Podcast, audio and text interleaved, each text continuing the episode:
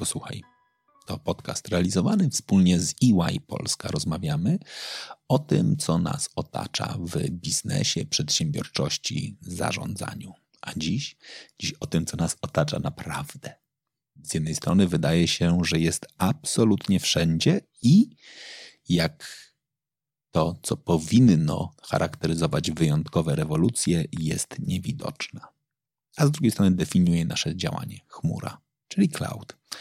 Temat, który właściwie pojawia się na większości konferencji technologicznych, biznesowych, przemysłowych, który powraca i pokazuje, że ta rewolucja może być ewolucyjna, ale na pewno jest niezatrzymywalna. Dziś porozmawiamy o tym, jak było, jak jest i jak będzie. A waszymi gośćmi jest Karolina Górecka, liderka zespołu chmurowego oraz Tomek Zając, główny architekt chmurowy w Technology Consulting. Dzień dobry. Dzień dobry, Wojtko. Dzień dobry, witamy. Jak, jak wyglądał świat przed, przed chmurą? Ja go jeszcze nawet całkiem dobrze pamiętam, e, bo w IT już spędziłem w sumie ponad 20 lat. E, więc jaki był ten świat przed chmurą? Równie ciekawy, mhm. E, interesujący technologicznie. Być może te technologiczne wyzwania, ze względu na to, że ta chmura, tej chmury nie było, e, były dużo większe i dużo bardziej skomplikowane, również logistycznie. Mhm. Bo wyobraźmy sobie ten świat przed chmurą w takiej dużej firmie, która na przykład świadczyła usługi newsowe. Mhm firma taka musiała e, zaplanować sobie chociażby zakup serwerów. No bo mhm. wiadomo, że dzisiaj w chmurze jest to dużo prostsze, ale wtedy takie procesy zakupowe, planowanie bardzo często w firmach były związane z budżetem, e, wykonywane raz do roku. E, zespoły IT mm, planowały coś, co się nazywało pojemnością. Mhm. Zastanawiały się, patrząc na historyczne dane, jak dużo e, tych danych będziemy przetwarzać w swojej serwerowni i zlecały zakup nowych serwerów. Taki proces, proces trwał zazwyczaj kilka miesięcy. Dostawca je e, przysyłał, musieliśmy je gdzieś wpiąć w swojej własnej serwerowni, skonfigurować i to wszystko trwało miesiącami. I wszystko było bardzo fajnie, dopóki nie okazywało się, że z jakiegoś powodu bo wydarzyło się coś takiego w naszym biznesie, że z jakiegoś powodu tych serwerów było za mało, z dnia na dzień. Mhm. Wtedy był z tym oczywiście duży kłopot, no bo nie da się dokupić nagle dużej ilości serwerów, które byśmy potrzebowali już dziś. E, więc były różne triki wtedy stosowane, czyli e, jakieś usługi się wyłączało, mhm. żeby przenieść fizycznie te serwery do tej części, która była bardziej obciążona, taki proces, prawda, był, e, wymagał również e, zaangażowania całego zespołu, który czasami po nocach siedział, przekonfigurowywał fizycznie te serwery, spędzał noce, prawda, w serwerowni, w czapkach po 19 stopni, prawda, no bo chłodzenie tutaj musi być ciągle efektywne, przełączanie tego wszystkiego, przenoszenie. I to było takie skalowanie, prawda, mm, w czasach przedchmurowych, kiedy mm, te zasoby nie są dostępne na zawołanie.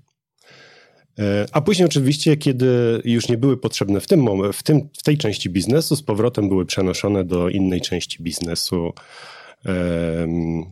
i przekonfigurowane ponownie. Więc ten świat y, działał jakoś. Trzeba było planować dużo bardziej wszystko, dużo dokładniej.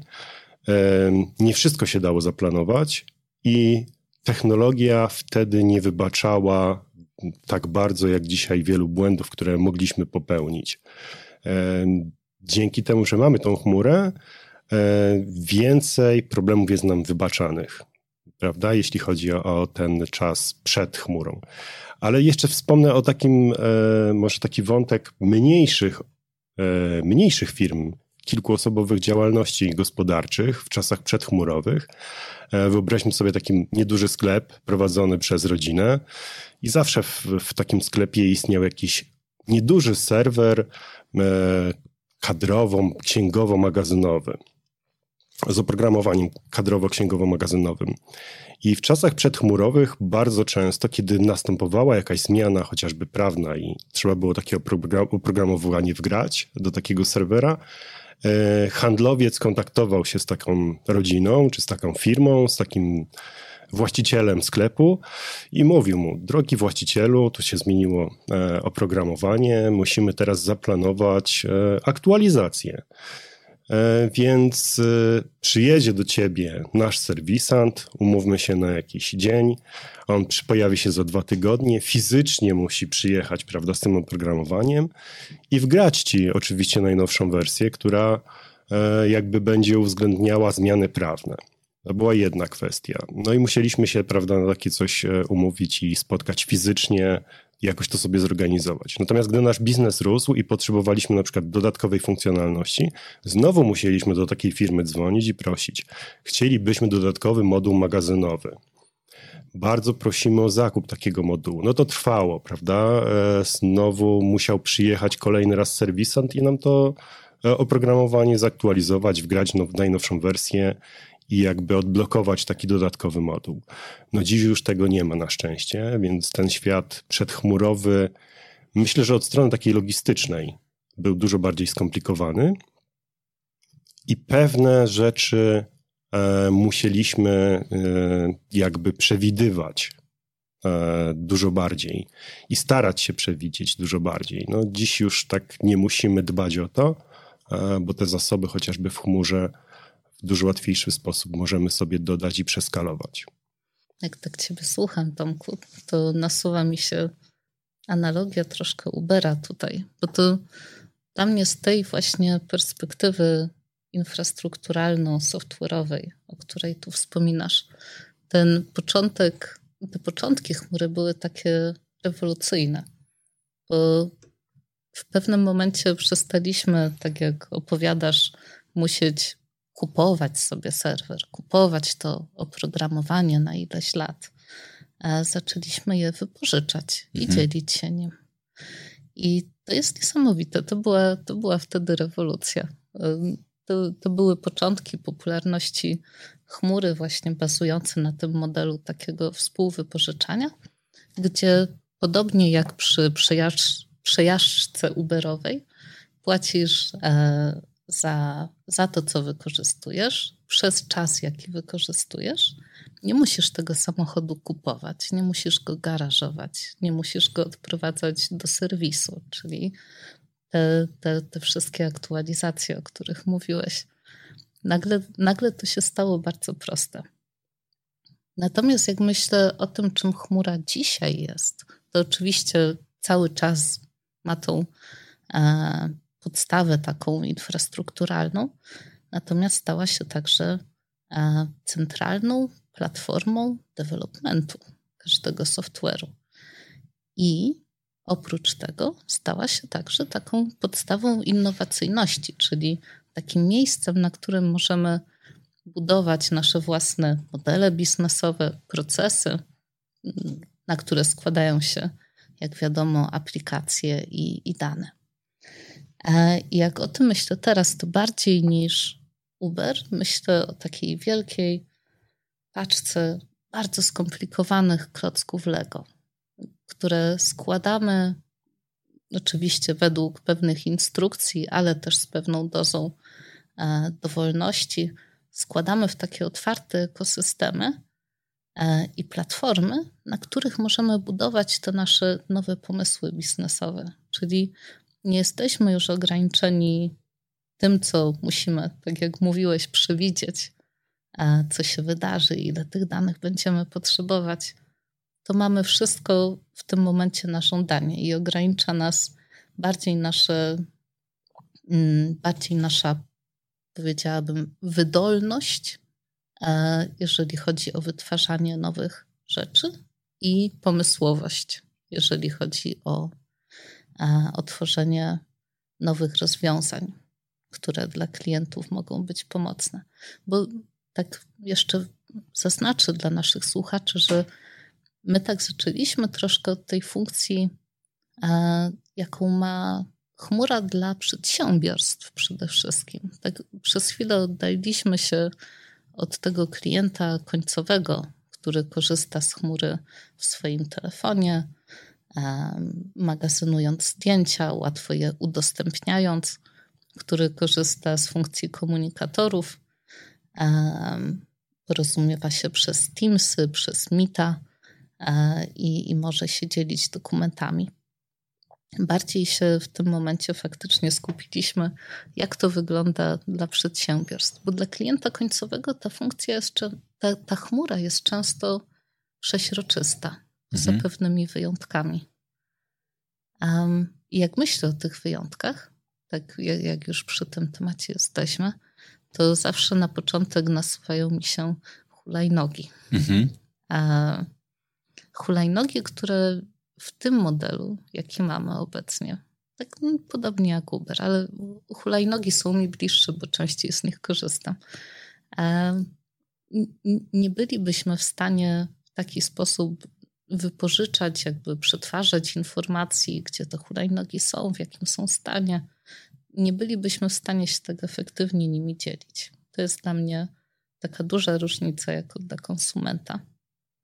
Tym, co widzimy mniej, jest to, że um, dzięki chmurze często, w wielu przypadkach, jakby chmura ułatwia pewne rzeczy. I ona na przykład ułatwia przedsiębiorstwom szybkie um, dostarczanie nowych rozwiązań dla nas, dla klientów końcowych, e, czyli nowe wersje aplikacji, e, czyli nowe rozwiązania, jakby odpowiadanie na nasze potrzeby w bardzo szybki sposób ale też na przykład kwestie personalizacji, marketingu, treści. To kiedy wchodzę do sklepu internetowego i natychmiast otrzymuję rekomendacje e, rzeczy, które mogą mnie zainteresować, albo wchodzę na Spotify i widzę treści, podcasty, które mogą mnie zainteresować. Za tym wszystkim zazwyczaj jest chmura i ta ogromna moc przetwarzania wzbogacona silnikami um, nauczania maszynowego i, e, i sztucznej inteligencji. Więc cały ten świat trochę, który nas otacza w tym momencie, on, on się stał taki, taki szybki i cyfrowy w dużej mierze właśnie dzięki chmurze. Ja wrócę tylko jeszcze na, na moment do tych hulajnog, o których wspomniałaś, bo tak się zastanawiam, czy Gdybyśmy dzisiaj nie mieli chmury, e, to czy ten model, e, gdybym był takim przedsiębiorcą i chciałbym po prostu wprowadzić takie hulajnogi prawda, na rynek e, w całym kraju, tak? albo nawet pójść więcej na świat z takim modelem biznesowym. Czy gdyby nie było chmury, mógłbym to zrobić? No pewnie bym mógł. Mhm. To nie jest tak, że bez chmury byśmy tego nie mogli zrobić, bo technologie jakby przedchmurowe już na to pozwalały. Tak. Natomiast e, chmura jest takim katalizatorem. Ona bardzo wiele rzeczy przyspiesza i ułatwia. Czyli ja w takim modelu swoim biznesowym, jako przedsiębiorca zajmujący się hulajnogami, nie muszę się skupiać właśnie na tych serwerowniach, mhm. nie muszę się skupiać na tym, żeby takich ekspertów na rynku poszukać, którzy nie dość, że kupią te serwery, skonfigurują, znajdą na nie miejsce, zbudują serwerownię i ona jeszcze będzie globalna, bo mój biznes ma być też globalny, to e, dzięki temu, że tą chmurę mamy, ten biznes jest łatwiejszy. Tak naprawdę możemy się skupić na tym, co nas interesuje. No nie musimy no właśnie na tych kwestiach technologicznych i schodzić tak bardzo głęboko właśnie aż do poziomu serwerów, bo nie każdy biznes e, tego potrzebuje, by, by się na tym znać, prawda? By, by mieć takich specjalistów i by się tym w ogóle zajmować. Więc chmura nam to właśnie ułatwia i myślę, że um, patrząc na to, jak te czasy przedchmurowe wyglądały, to to jest jakby jej jednym z głównych um, plusów. To ja wrócę do tego, co powiedzieliście, wiesz, bo ja trochę tak by to, co usłyszałem z tej rozmowy, to najpierw wrócę do tego elementu skalowalności biznesu i tego momentu, w którym budujemy własną infrastrukturę. Ty powiedziałeś o w ogóle bardzo ważnych rzeczach, też razem powiedzieliście o bardzo ważnych rzeczach, a mianowicie powiedzieliście na przykład trochę o e-commerce, ale powiedzieliście o e-commerce z perspektywy akurat rozwiązań finansowo-księgowych, a ja sobie pomyślałem, że jak jestem taką firmą, która prowadzi sklep internetowy i buduje tą te własne ser, własną mhm. serwerownię, która będzie to, to mm, obsługiwała, to raz na jakiś czas mam pik, na przykład przedświąteczny. Znaczy zdecydowanie mam 30 razy większą, większy ruch na stronach w swoim sklepie zamówień i tak dalej niż normalnie, co w praktyce oznacza, że muszę mieć przewymiarowane serwerownie, znaczy przez 300 mhm. dni w roku one pracują na niską moc e, obliczeniową, jakby swoją, po, po, to tylko, żeby mi obsłużyć ten pik, który się pojawia, nie wiem, być może dwa razy do roku, czasami raz. To mi trochę przypomina historię, teraz będę nawiązywał do tego, co ty powiedziałaś, Karolina, do e, samochodów, że taka, to jest taka historia, jak kupuję samochód do tego, żebym mógł z nim pojechać na wakacje. Znaczy myśląc o samochodzie, mówię, dobra, tak. raz do roku jeżdżę na wakacje, muszę jeździć rodzinnym kombi, mimo tego, że w 90% czasu jeżdżę sam, być może odwożę dziecko do, do szkoły. Tak? Znaczy absolutnie ten samochód na co dzień ma zdecydowanie większe zasoby, był droższy, kosztuje mniej więcej w serwisie i tak dalej, niż ten, który wykorzystuje przez większą część swojego roku, ale z tyłu głowy mam ten pik, który nazywa się musisz pojechać na wakacje, w związku z czym musisz kupić samochód, do którego zapakujesz znacznie więcej rzeczy, mimo tego, że w normalnym świecie po prostu wozisz w nim powietrze. To ja powiem nawet Wojtku więcej, że niektórzy mają takie piki, że muszą, wiesz, kupić samolot, bo mhm. te piki są tak duże, nie tylko większego wana, tak jak mhm. powiedziałeś, mhm. ale to już są samoloty, więc to jeszcze trudniej, prawda, wejść w taką skalę. I teraz druga rzecz, którą powiedzieliście, mi się strasznie podoba ta metafora klocków Lego, bo to jest dokładnie trochę tak, że jak dzisiaj sobie wyobrażam, czym jest chmura, to jak jest ten program w telewizji Lego Masters, to oni tam mają taki wielki, wielki magazyn z klockami. I teraz ciężko jest powiedzieć o tym, że oni nie budują przemyślanych modeli. To, co oni budują, jest spektakularne co nie zmienia faktu, że oni po prostu idą z koszykiem do magazynu, mówią hej, potrzebuję tych klocków, tych klocków, tych klocków, tych klocków i pod swoje potrzeby, pod swój plan budują nieprawdopodobne rozwiązania. Mało tego, jak uznają, że jakieś klocki są im niepotrzebne, to je oddają z powrotem i inni mogą z nich korzystać. No, to, to, to, to jest niesamowicie ważne. I z perspektywy kosztów, i z perspektywy tej elastyczności, o której też Tomek trochę wspomniał, bo, bo, bo to, że jakby bardzo często firmy zaczynają przygodę z chmurą od eksperymentowania. Tak mhm. Widzą, że w organizacji jest głód e, takiego budowania nowych rzeczy, próbowania nowych rzeczy, bo, bo to jest w końcu coś, co nas najbardziej rozwija jako mhm. pracowników. To, że możemy jakieś pomysły realizować. Więc bardzo często zaczynają firmy od tego, że wypożyczają sobie trochę tych klocków, tak mhm. niezobowiązująco, składają sobie z nich takie testowe środowiska, pomysły, na chwilę wypożyczają nawet jakiś software. Tutaj już rzadko kiedy mamy licencję na mhm. ileś tam lat. Wypożyczam sobie na chwilę licencję do tego, wypożyczam sobie kilka serwerów, kilka funkcji i, i składam sobie z tego coś, co ma szansę zadziałać albo nie. Ale to, to, to większość osób też wie, że te cykle innowacji, one muszą być krótkie. To, to mhm. musi być tak zwany fail fast. I, I chmura nam to umożliwia. I to, to jest e, bardzo, bardzo ważna funkcja, która też pomoże nam utrzymać pracowników w firmie. Ja o tych pracownikach w ogóle też powiem jeszcze mhm. słówko, mhm. bo a, e, jest też często tak, i na to, na to musimy zwracać uwagę troszkę. To jest pewne niebezpieczeństwo związane z wchodzeniem w chmurę, a jednocześnie trochę też konieczność. Są dwie strony tego medalu. Już wyjaśniam o co chodzi.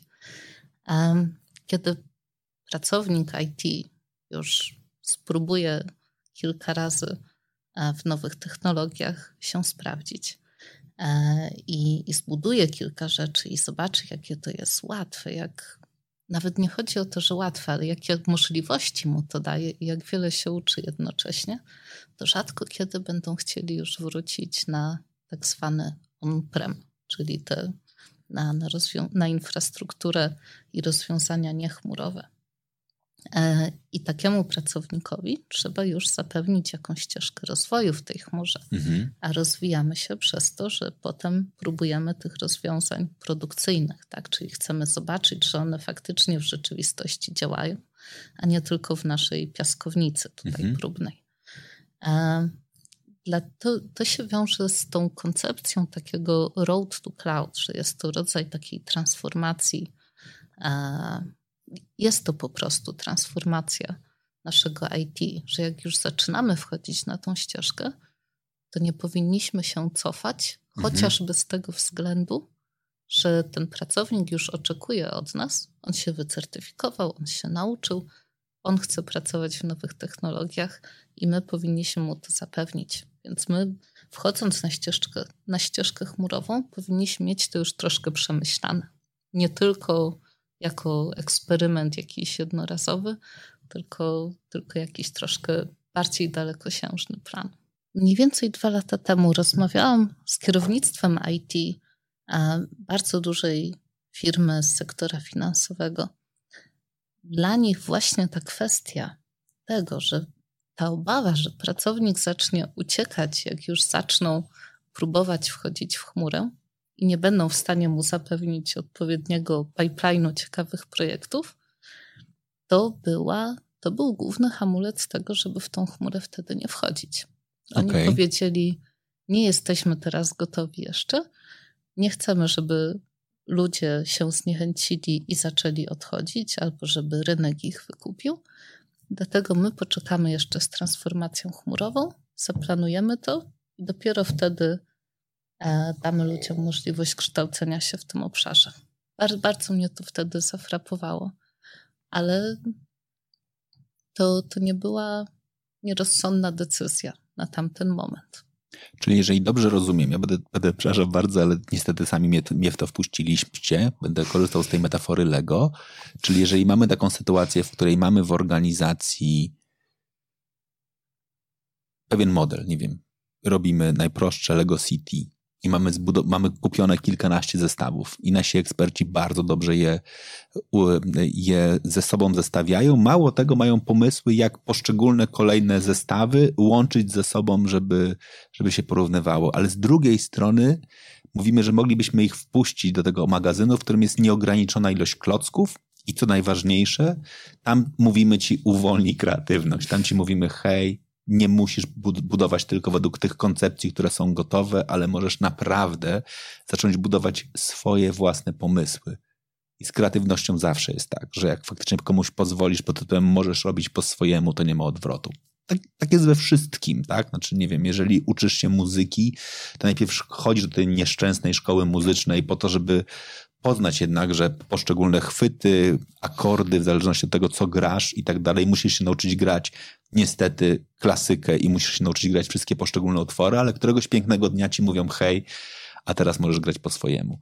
Mhm. I od tego momentu zaczyna się moment, od którego już nie ma powrotu. Znaczy, to już jest ten moment, kiedy nie da się cofnąć i nikt cię nie wrzuci później z powrotem pod tytułem hej, grasz y, kolejną symfonię Beethovena, sorry. Ja myślę, Wojtku, że nawet możemy to rozciągnąć na uniwersalne doświadczenie mhm. życiowe. Jak idziesz i zakładasz własny biznes i prowadzisz go po swojemu, to już trudno jest wrócić do korporacji. Mhm. To, to jest poczucie swobody. Mhm. Ale jeszcze nawiążę do, tego, do tych zestawów Lego, które firma powiedzmy niechmurowa, tak jak powiedziałeś, mhm. ma kilkanaście zestawów, kupiła je sobie i próbuje z nich coś zbudować. To problem jest taki, że to jest nadal te kilkanaście zestawów, mhm. one są w jakiś sposób już zdefiniowane, no bo wiadomo, że każdy zestaw, chyba że kupimy ten taki zestaw, e, prawda, z Lego, e, gdzie jest takim zbiorem różnych technologii i możemy z nich mhm. coś zbudować. Ale załóżmy, że mamy te kilkanaście zestawów. I teraz bardzo często e, w tych środowiskach e, niechmurowych próbujemy z tych zestawów, że tak powiem kolokwialnie, wycisnąć ile mhm. się da. Mhm. Przekonfigurować, nawet jeśli to jest zestaw Technics i tak jak powiedziałeś, Lego City, to my próbujemy z niego zbudować może Lego kosmiczne, prawda? No bo coś połączyć, mhm. tu troszeczkę z tego zestawu zabrać, z tego zestawu. Natomiast nadal nie jest to to, co daje nam Lego Masters, mhm. prawda? I powiedziałbym więcej, bo chmura to nie jest tylko to, co my widzimy w Lego Masters, bo w Lego Masters mamy zestaw, nieograniczony zestaw klec, klocków, mhm. które, y, z których możemy coś zbudować. Natomiast w chmurze mamy już na przykład predefiniowane Predefini okay. komponenty. Jeśli ja teraz w Lego Masters chciałbym e, zbudować e, kosmiczną e, bazę, prawda? Mhm. No to ja muszę wziąć te klocki i klocek po klocku wszystko budować od podstaw i tutaj mam tylko moją możliwość kreatywności, innowacji i tak dalej.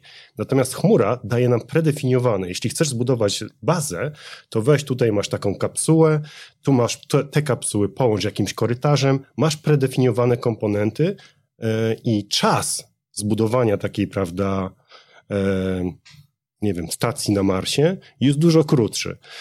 A oprócz tego mamy mnóstwo klocków takich pojedynczych, które możemy dokładać i, i, i dokładać tych technologii dookoła tych, tych predefiniowanych klocków. Więc e, powiedziałbym, że nawet ta chmura jest czymś więcej niż to, co widzimy w Lego Masters, bo ona oprócz tego, że ma te technologie, że tak powiem, luźne, ma mnóstwo już predefiniowanych, gotowych do użycia komponentów, których możemy e, użyć e, w zależności od tego, jaki, jaki scenariusz budujemy.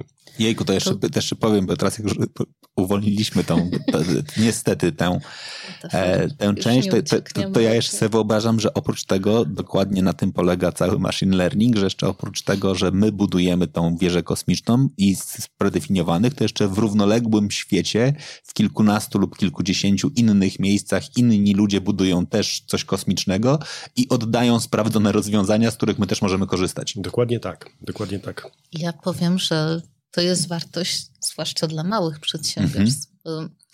Mhm. Te niewielkie firmy, gdzie mówię takie, które mają IT powiedzmy w okolicach 30 osób, co i tak to, to mhm. już jest spora firma. Natomiast jak w porównaniu z tymi wielkimi firmami e, finansowymi, to, to możemy się umówić, że będziemy o nich mówić jako małe, średnie E, przedsiębiorstwa.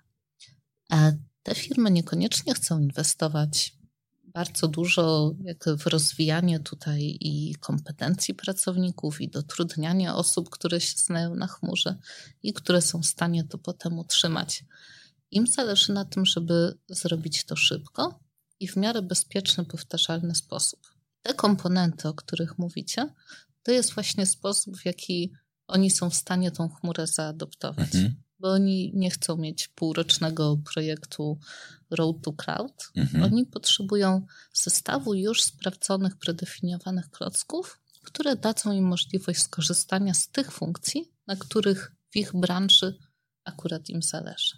Okej. Okay. Ja mam takie trochę poczucie, że już zaczynamy rozumieć, czym jest chmura. I to jest dla mnie bardzo ważne. Ale moje pytanie jest, co ona oznacza dla konsumenta? Znaczy, czym jest chmura z perspektywy takiego codziennego użytkownika?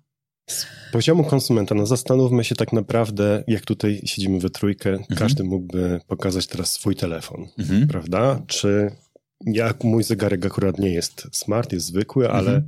mamy też smartwatche, więc chociażby e, ta część e, tych, tych, elementów takich, które wszyscy już dzisiaj e, z nich korzystają, w smartfonie mamy mnóstwo różnego rodzaju aplikacji, które prawdopodobnie nie powstałyby tak szybko, gdyby nie chmura, bo tak jak mówię, chmura jest katalizatorem, mhm.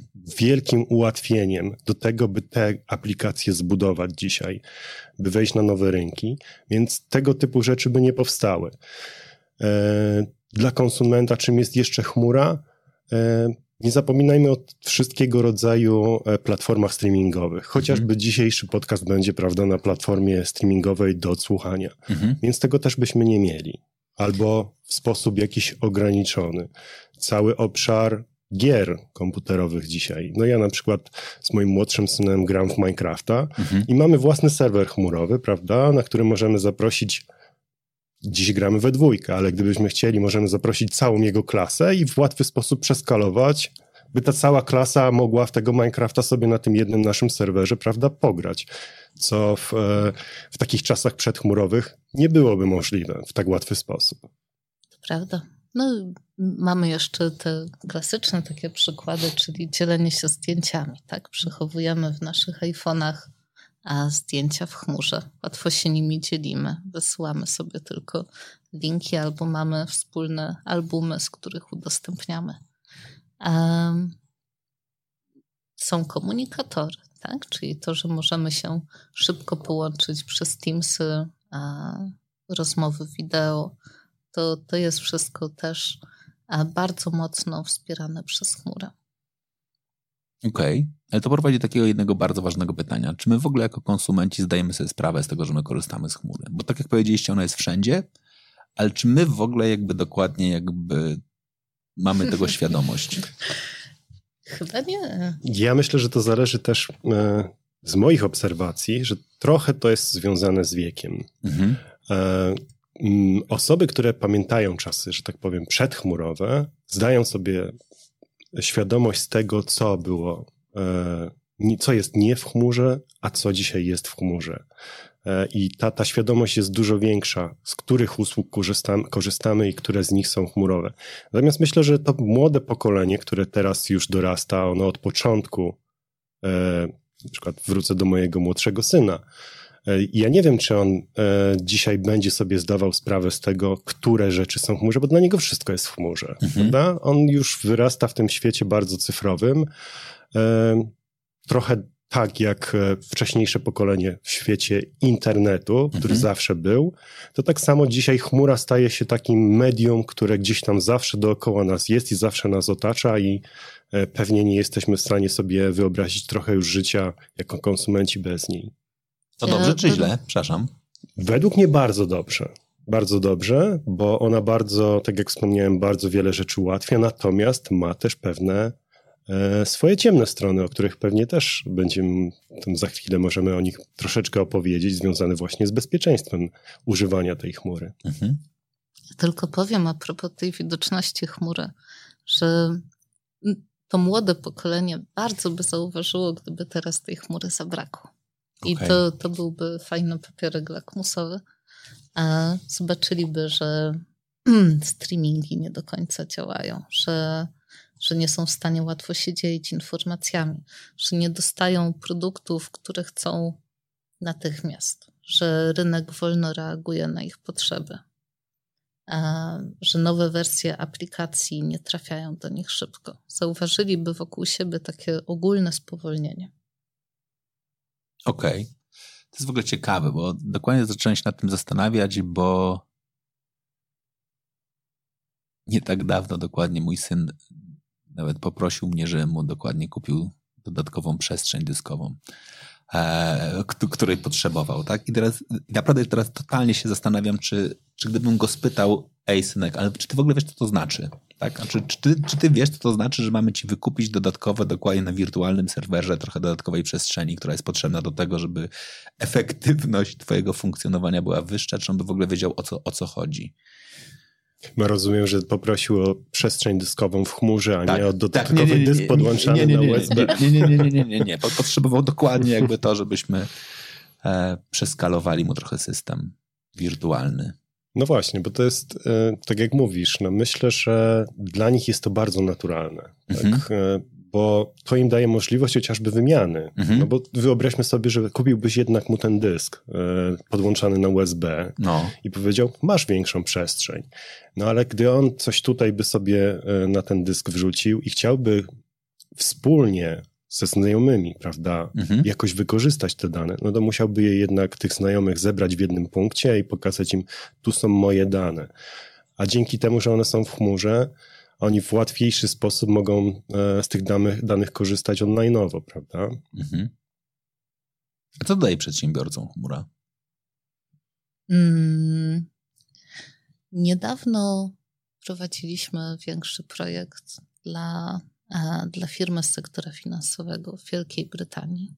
E, ich IT miało osób około, około 100. E, z czego 20 osób zajmowało się tylko utrzymywaniem infrastruktury i trochę aplikacji. E, I po tym, jak, jak wdrożyli, jak, jak wspólnie z tym przedsiębiorcą mogliśmy wdrożyć chmurę, to te 20 z tych ogółem 100 osób w IT e, mogło nagle zacząć się uczyć zupełnie nowych rzeczy i mhm. przynosić wartość, czyli już po tym okresie przeszkolenia e, do, do nowych obowiązków efektywność tego IT podniosła się tak liczbowo o 25%. Tak? Czyli wykorzysta, jakby uzyskaliśmy to, że teraz taka firma jak Microsoft albo Google zajmuje się takim podstawowym utrzymaniem naszej, naszej infrastruktury. To jest super i uwolniliśmy moc przerobową tych osób po to, żeby zająć się tym, co jest ważne, czyli rozwijaniem IT na potrzeby biznesu. Z drugiej strony wdrożone zostały narzędzia, które bardzo przyspieszyły, narzędzia i procesy, które bardzo przyspieszyły wytwarzanie oprogramowania. Przede wszystkim dlatego, że nie musimy już czekać. Ja, ja byłam bardzo długo też menedżerem testów. Mhm. E, my musieliśmy planować na wiele miesięcy w przód, jakich środowisk deweloperskich, testowych, produkcyjnych będziemy potrzebować w ramach wytwarzania oprogramowania i czekaliśmy tygodniami, aż te środowiska zostaną spięte, przygotowane, potem przetestowane takimi testami dymnymi. To, to były procesy, które trwały bardzo długo. E, I ter, teraz tego już nie ma. Tak? Możemy te środowiska bardzo szybko, skalki, e, poprzez zastosowanie języków, które automatyzują nam tą infrastrukturę, możemy je mieć w ciągu godziny. Więc czas na wytwarzanie też się skrócił. Czyli dostaliśmy z jednej strony dodatkowe osoby, tak, jakby zwiększyliśmy ogólnie pulę osób, które są w stanie wytwarzać. Z drugiej strony skróciliśmy taki czas bezczynności czekania na infrastrukturę. Z trzeciej strony zaimplementowaliśmy procesy i narzędzia, które to jeszcze bardziej usprawniły. Tak? Wkomponowaliśmy automatyzację bezpieczeństwa do tych procesów. cały proces jakby propagacji tego kodu na środowiska. Te trzy rzeczy naraz sprawiły, że IT przyspieszyło ogromnie. I nagle backlog, który był za plan, backlog, czyli jakby mhm. plan wytwarzania oprogramowania, który był zaplanowany na rok, firma była w stanie zrealizować w 5 miesięcy. To jest ogromna oszczędność czasu i zasobów i, i przyspieszenie, tak? Bo o te 7 miesięcy szybciej odpowiedzieliśmy na potrzeby albo wewnętrznego biznesu, albo klientów, których ten wewnętrzny biznes reprezentuje. Więc to, to, jest, to jest ta korzyść szybkości, tak? Oprócz tego mamy jeszcze korzyści albo nie mamy, bo to akurat zależy, e, finansowe. Zwiększyło się też bezpieczeństwo, dlatego że e, w takich firmach jak Microsoft tam są dziesiątki tysięcy osób, które tylko zajmują się bezpieczeństwem. Tak? IT żadnej organizacji tutaj, nawet w Europie, nie jest w stanie aż tyle zasobów, uwagi i skupienia poświęcić temu, żeby zabezpieczyć infrastrukturę. Ta, ta chmura ma, niesie już dużo bezpieczeństwa ze sobą, chociaż i tak jakby musimy wiedzieć, w jaki sposób w chmurze zabezpieczać. Tak? To, to, nie, to nie jest takie proste, że ona zrobi to wszystko za nas. Natomiast ogólnie poziom bezpieczeństwa się także zwiększa przy implementacji chmury. No i jest jeszcze ta cała nóżka innowacyjności.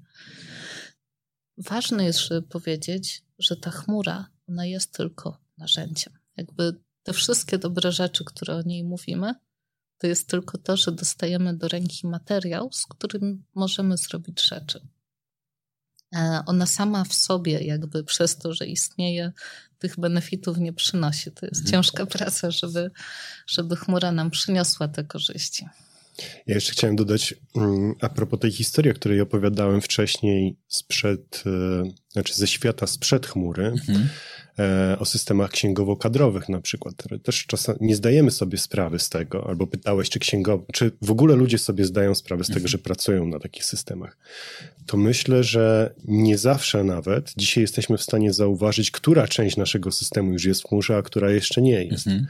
I te systemy, chociażby dla małej księgowości dzisiaj, one już są bardzo często uchmurowione i nie musimy czekać tygodniami na jakąś aktualizację, tak jak to było kiedyś. Nie musimy czekać tygodniami na zakup nowego modułu do takiego systemu, e, bo to się dzieje, prawda, online'owo, klikamy, wybieramy, oczywiście płacimy kartą i ten moduł już mamy. Aktualizacje pojawiają się natychmiast w tej, w tej chmurze, kiedy tylko producent taką aktualizację wrzuci, więc to jest ten efekt też e, tej chmury i to się wiąże też z bezpieczeństwem, łączy się też z dodatkową funkcjonalnością, która jest nam czasami potrzebna, ale też z jakąś funkcjonalnością, która jest wymagana chociażby przez prawo, tak? I mhm. musimy ją wdrożyć i, i dzięki temu dostajemy ją natychmiast.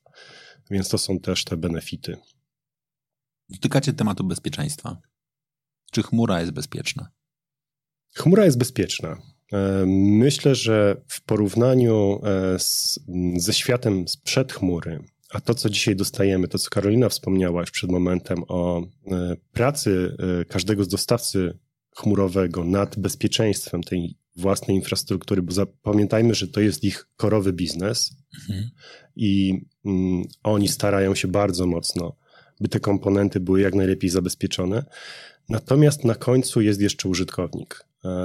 E, jak my postępujemy z tą chmurą, jak my ją konfigurujemy, jak my jej używamy, to to bardzo mocno wpływa na to, jak bardzo bezpieczne są nasze dane. E, chociażby analogia twojego syna, któremu mhm. zwiększałeś, prawda, e, dysk sieciowy, mhm. dysk chmurowy. Zawsze możemy skonfigurować go w ten sposób, że taki dysk jest publiczny, prawda? Mhm. I to później dziwimy się, dlaczego te nasze dane wypłynęły. Mhm. E, jednym z elementów, myślę, pracy nad bezpieczeństwem, czy to w korporacjach, czy to wśród osób prywatnych, jest dbanie o to, byśmy zawsze patrzyli, e, czy sprawdzali dokumentację, jak tego narzędzia chmurowego używać. Bo bardzo często używamy, natomiast nie sprawdzamy rekomendacji producenta e, czy dostawcy chmurowego, jak użyć tych narzędzi w bezpieczny sposób. Wskażę też może na pewien, pewien lekki problem.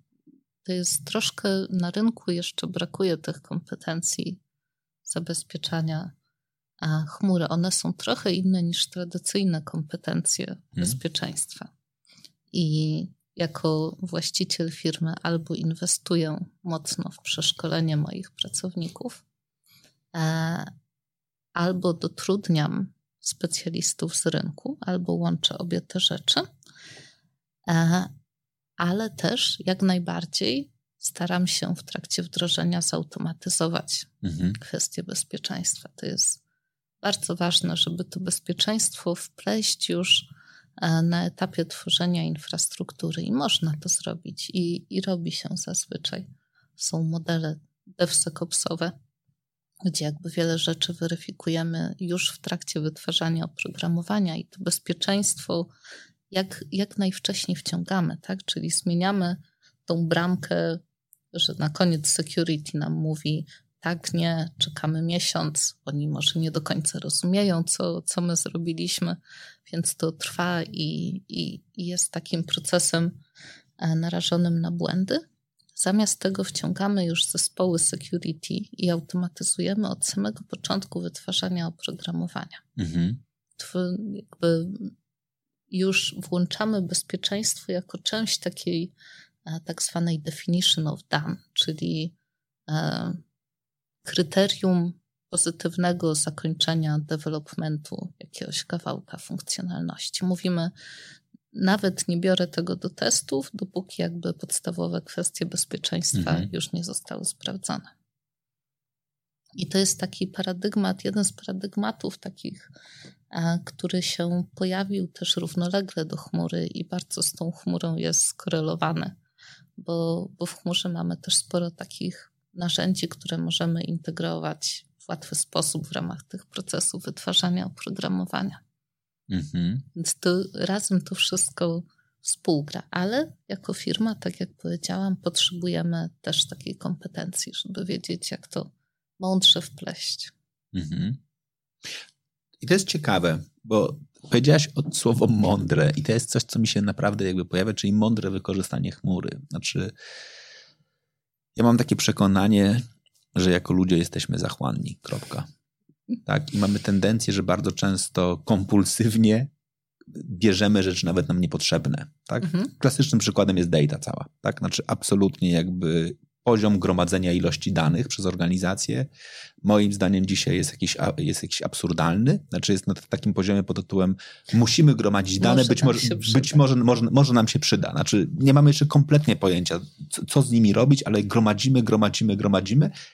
W rzeczywistości najprawdopodobniej życie pokazuje, jeżeli gromadzisz coś, na co nie masz pomysłu, najprawdopodobniej jest to bez sensu. tak? tak? No właśnie, a jak to jest w ogóle dokładnie z całą chmurą? Jakby, czy, my, czy, czy firmy powinny mieć jednakże pomysł na to, co i po co? Czy generalnie weź może się przyda? Znaczy, my widzimy na pewno na rynku wiele firm i, i wiele dobrych przykładów, chociażby z tym, co powiedziałeś, gromadzeniem ogromnej ilości danych i wykorzystaniem później tych danych. Więc mhm. są firmy, które dzięki chmurze, ponieważ chmura daje też możliwości tak jak powiedziałem, tych gotowych komponentów, chociażby, które są odpowiedzialne za sprawdzanie tych danych, przetwarzanie, później ich analizowanie i e, pokazywanie nam w jakiejś formie raportów.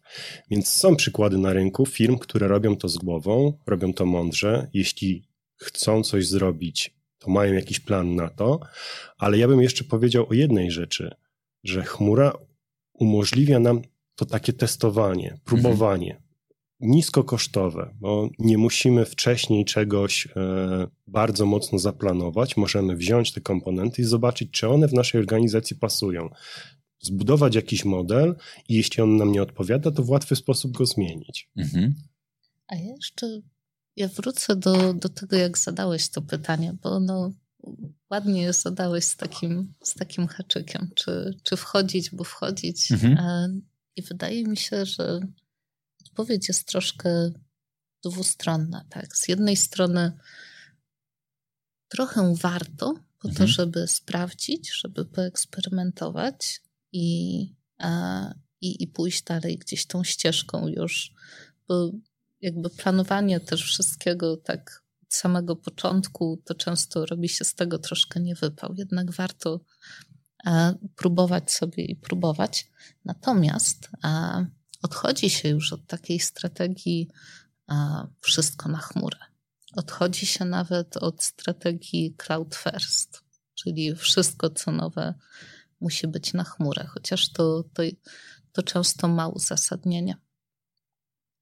Teraz bardziej patrzy się na TCO każdej inicjatywy mhm. chmurowej, czyli Total Cost of Ownership. Mhm. Patrzymy, przede wszystkim dopasowujemy naszą strategię chmurową do naszej strategii biznesowej. Czyli sekwencja powinna być taka, że mamy strategię biznesową tutaj na najbliższe dwa lata. Patrzymy, jakie są cele, patrzymy, gdzie tutaj chmura nam najbardziej może pomóc z perspektywy biznesowej.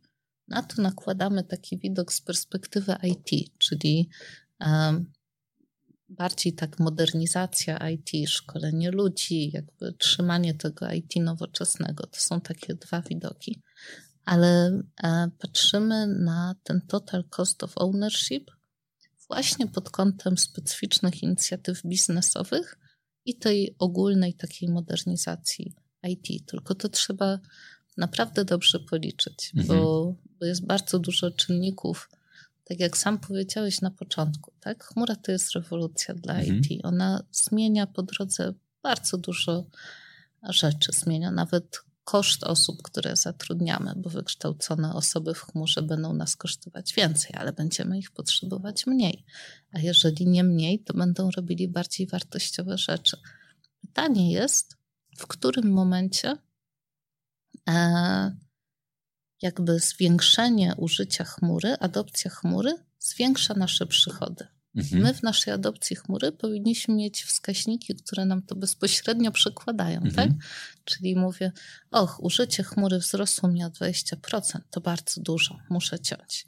Tylko patrzymy, ok, użycie chmury wzrosło 20%, co kosztowało mnie 15 dolarów, ale w tym samym czasie na przykład zwiększyłem swój biznes mhm pośrednio dzięki chmurze o dolarów 150. I, mhm. I to jest dobry model. To o to chodzi, żeby ta chmura skalowała się trochę razem z naszym biznesem i żeby przynosiła wartość biznesową, czyli żeby na koniec dnia przełożyła się na ten pieniądz.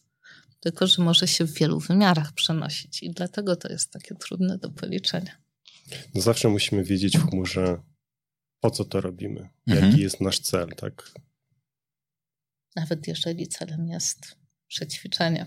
Tak, no to nawet jeśli chcemy coś przetestować, to też musimy wiedzieć po co, żeby nie, nie iść na hura, tak jak analogia z tym, z klockami Lego i bierzemy wszystkie, prawda, bo nam się po coś przydadzą, spółek mhm. zbieramy, tylko mamy coś w głowie i wtedy sobie testujemy, wybieramy te rzeczy, które chcemy w danej chwili sprawdzić i sprawdzają nam się, to je adoptujemy w szerszej skali, nie sprawdzają się, jakby poprawiamy nasz model i, i sprawdzamy wtedy kolejne moduły.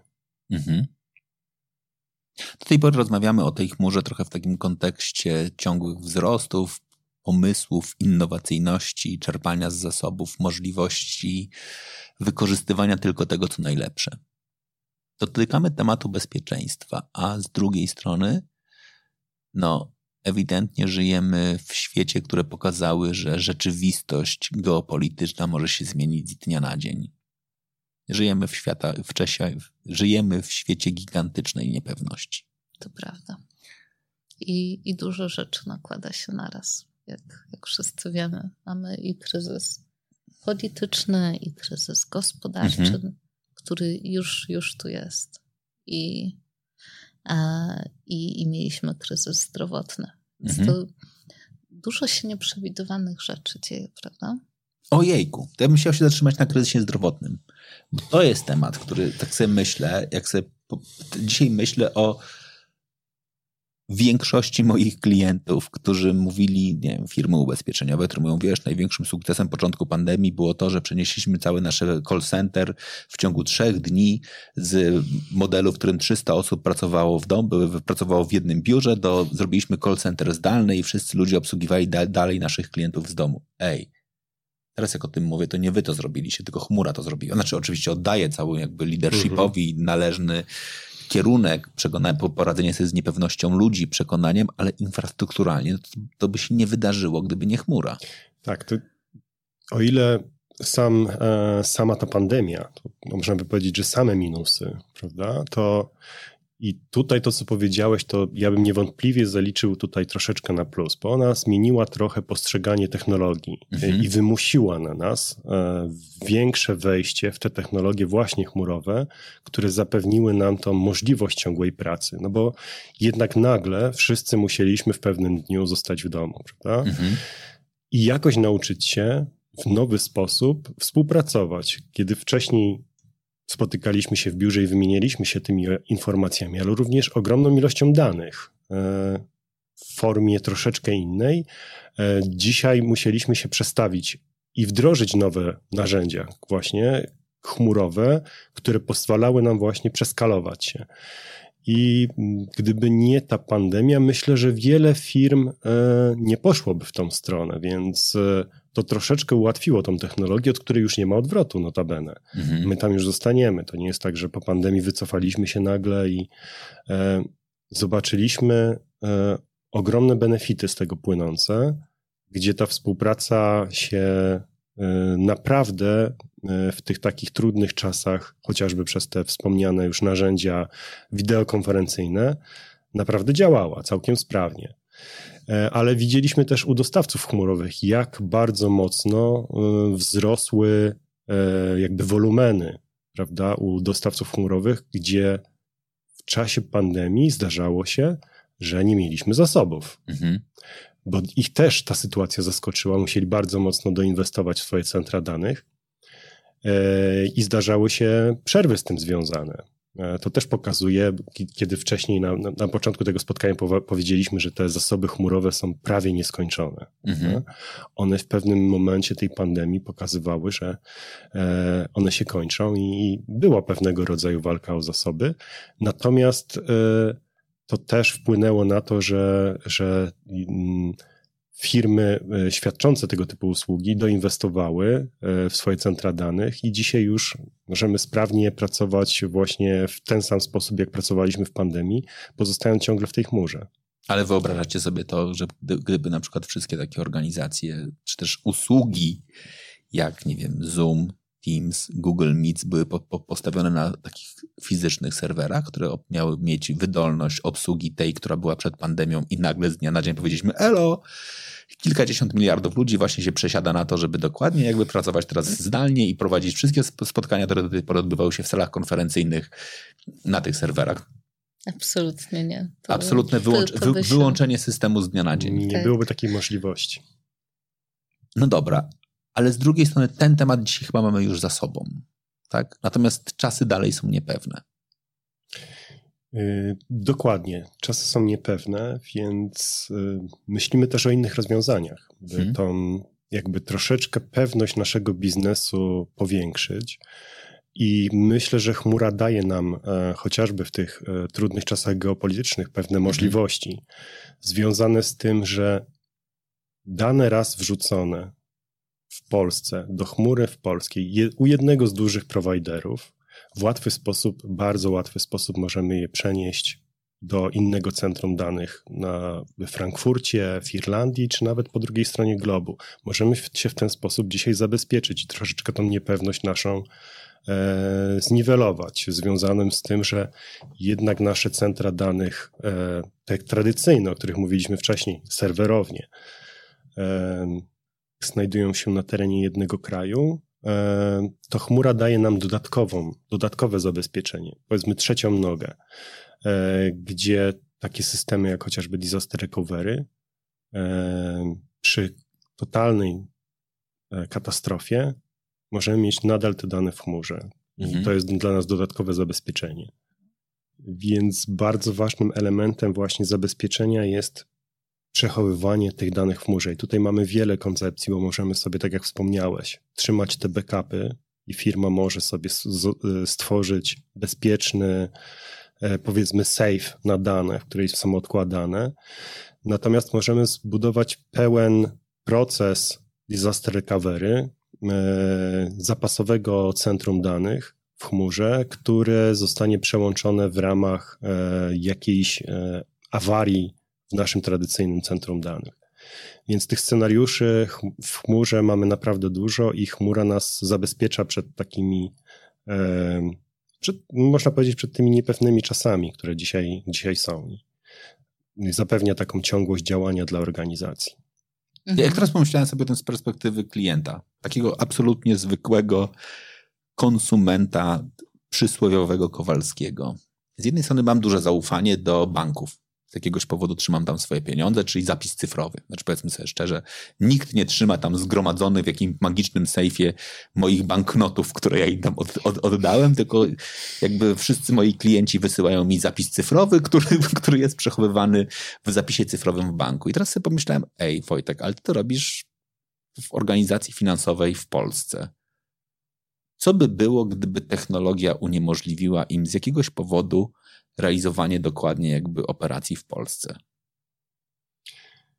Y, myślę, że już dzisiaj mamy regulacje, które pozwalają bankom na trzymanie tego typu zapisów na terenie e, Unii Europejskiej. Mhm. Czyli jeśli centrum danym, danych chmurowe jest na terenie Unii Europejskiej, możemy takie dane, również bankowe, przechowywać właśnie w takim centrum chmurowym, czy to w ramach właśnie takiego backupu, nazwijmy to, czy w ramach właśnie pełniejszego e, procesu disaster recovery i odtworzenia się w razie mhm. niebezpieczeństwa, jakiegoś kataklizmu, odtworzenia mhm. całych procesów właśnie bankowych w centrum danych chmurowych. Więc myślę, że już dzisiaj mamy takie możliwości i znamy przykłady banków, które w ten sposób już te procesy realizują.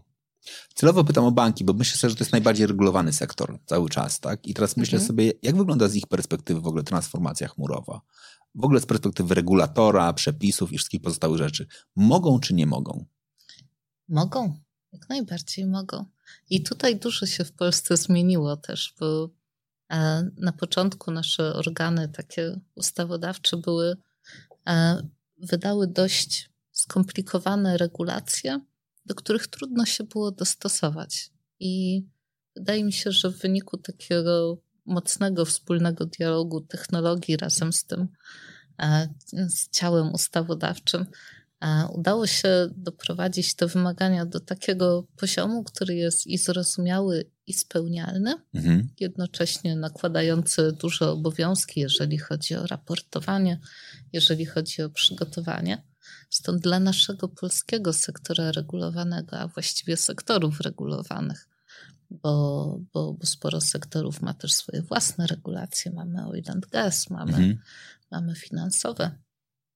E, to ta droga stała się taka trochę bardziej schematyczna, tak? bo na początku e, sprawdzamy te kwestie compliance i sprawdzamy kwestie łańcucha outsourcingowego, sprawdzamy, czy te rozwiązania, którymi chcemy się posłużyć, spełniają wymagania regulatora, jeżeli chodzi o, o regulację. Potem sprawdzamy, czy sprawdzają e, wymogi bezpieczeństwa, czyli architektura, którą chcielibyśmy wdrożyć, czy, czy ona jest bezpieczna. Potem musimy spojrzeć na procesy ryzyka, czyli e, czy odpowiednio jakby tym ryzykiem, bo to jednak jest pewien rodzaj ryzyka, e, że przesiadamy się na rozwiązania chmurowe, jednocześnie pamiętając, że ryzykiem jest niekorzystanie z rozwiązań mhm. chmurowych, więc tak czy inaczej musimy te kwestie regulacyjne związane z procesami ryzyka też, też sobie sprawdzić. Tak? Musimy wypracować na przykład plan na wypadek problemów, to się nazywa exit plan, czyli plan wyjścia z chmury. Też powinniśmy pokazać, czy mamy przemyślane. Więc u nas jakby w Polsce w tych sektorach regulowanych zaczynamy zazwyczaj od tej części takiej formalnej, nazwijmy to, i dopiero potem przechodzimy do, do technologii do technologii i strategii technologii, czyli mówimy sobie, a po co ta chmura jest, tak jak mówiliśmy wcześniej, jakie korzyści mi przyniesie, jak będę mierzyć jej wdrożenie, e, jaka jest ścieżka inicjatyw, które w związku z tym po kolei chciałbym, chciałbym wdrożyć, tak żeby ten koszt, czyli ten total cost of ownership mi się zgodził. No i potem mamy architektury, mamy wdrożenie, mamy automatyzację przede wszystkim tej chmury. To jest tak ważny element, że, że trzeba o tym mówić dużo. Chmura przyniesie nam korzyści, jeżeli będzie zautomatyzowana. E, no i potem zaczynamy trochę cały ten cykl od nowa, tak? Czyli mamy już platformę, mamy narzędzia, tworzymy na nich rozwiązania innowacyjne, mniej innowacyjne e, i rozpoczynamy cały proces iteracyjnie od początku. Ojejku, dotknąłeś bardzo ważnego tematu. Ja od początku tej rozmowy mam takie przekonanie, że to jest taki trochę one-way ticket. Znaczy, że nie ma wyjścia z chmury. A jednocześnie mówisz o tym, że na poziomie analizowania całego biznesu i ustalenia bezpieczeństwa, jednakże ten, ten punkt exit musi być określony. Aha. Tak, ale to dotyczy tylko rynków regulowanych, które w jest wymogiem formalnym wejścia w chmurę określenie również, jak e, dana organizacja z tej chmury wyjdzie. Mhm. E, natomiast bardzo często planem wyjścia z chmury jest, jest wejście w inną, inną chmurę. Okay. Dokładnie w ten sposób, bo łatwiej jest, e, szczególnie stosując pewne technologie, bo wszyscy dostawcy chmurowi są bardzo podobni, stosują bardzo podobne, one się inaczej konfigurują, inaczej nazywają, ale te usługi są w miarę podobne, powiedzmy, komponenty tak, z tych klocków Lego, mhm. o których wcześniej mówiliśmy. I dlatego, e, jeśli wejdziemy już w jedną chmurę, używamy jakichś rozwiązań chmurowych, dużo łatwiej jest nam wejść w drugą chmurę, mhm. niż wrócić do e, rozwiązań e, własnych, e, on-premowych, budowania z tych zdefiniowanych już klocków, zestawów klocków Lego. Mhm. E, dlatego te, cza, czasami te plany wyjścia z chmury właśnie łączą się, wiążą się z tym, że tak naprawdę jest to plan wejścia do innej chmury. Jak będzie wyglądała przyszłość? W, w, a ta najbliższa, jeśli chodzi o dokładnie jakby absorpcję chmury i jakby wykorzystywanie jej zarówno w biznesie, jak i przez klientów. Ja myślę, że będzie cały czas bardzo dynamicznie rosła ta adopcja, tym bardziej, że wdrażanie chmury staje się coraz łatwiejsze, nawet dzięki automatyzacji kładzenia tych fundamentów chmurowych. A ja myślę też, że bardzo będą wzrastały takie rozwiązania już gotowe dla konkretnych rozwoju, rodzajów biznesu. To się nazywa Industry Clouds mhm. i to są już takie małe, niedokończone, małe albo duże ekosystemy złożone z komponentów, które można dokonfigurować. One mają już jakieś takie specyficzne dla danej branży procesy zaimplementowane, rozwiązania są takie na tyle dopasowane, że, e, że nie musimy jakby składać właśnie tych klocków od początku albo z przykładowych komponentów, tylko mamy całe zestawy komponentów predefiniowane dla, dla, danego, e, dla danej branży. I to na pewno będzie rosło, bo to się staje ekosystemem. Bo z jednej strony te industry clouds są wytwarzane przez e, dostawców chmury, czyli przez Microsoft, Google, AWS, a z drugiej strony mogą je wytwarzać też partnerzy, a z trzeciej mogą je wytwarzać też klienci. I w miarę jak ten nasz świat staje się coraz bardziej połączony i, i skomplikowany, i każdy może być wytwórcą oprogramowania, także te firmy, które teraz są głównie biorcami oprogramowania, i wchodzimy w coraz liczniejsze partnerstwa pomiędzy klientami, partnerami, dostawcami chmury, to tutaj dynamika tego wzrostu, czyli tworzenia już rozwiązań biznesowych na chmurze i sprzedawania tego dalej, myślę, że będzie duża. Mhm. Taką mam nadzieję przynajmniej, bo to jest bardzo ciekawy, taki demokratyczny kawałek rozwoju ta chmura. Czy chmura ma swoich wrogów? Ja na tą chwilę nie widzę żadnej technologii, która by była e, w kontrze do chmury, zagrażała. Większość tych technologii nowoczesnych, nawet jeśli dzisiaj mówimy o sztucznej inteligencji, bardzo mhm. modnej ostatnio, ona też rozwija się w chmurze i jest adoptowana i dołączana jako element do każdego z innych komponentów chmurowych.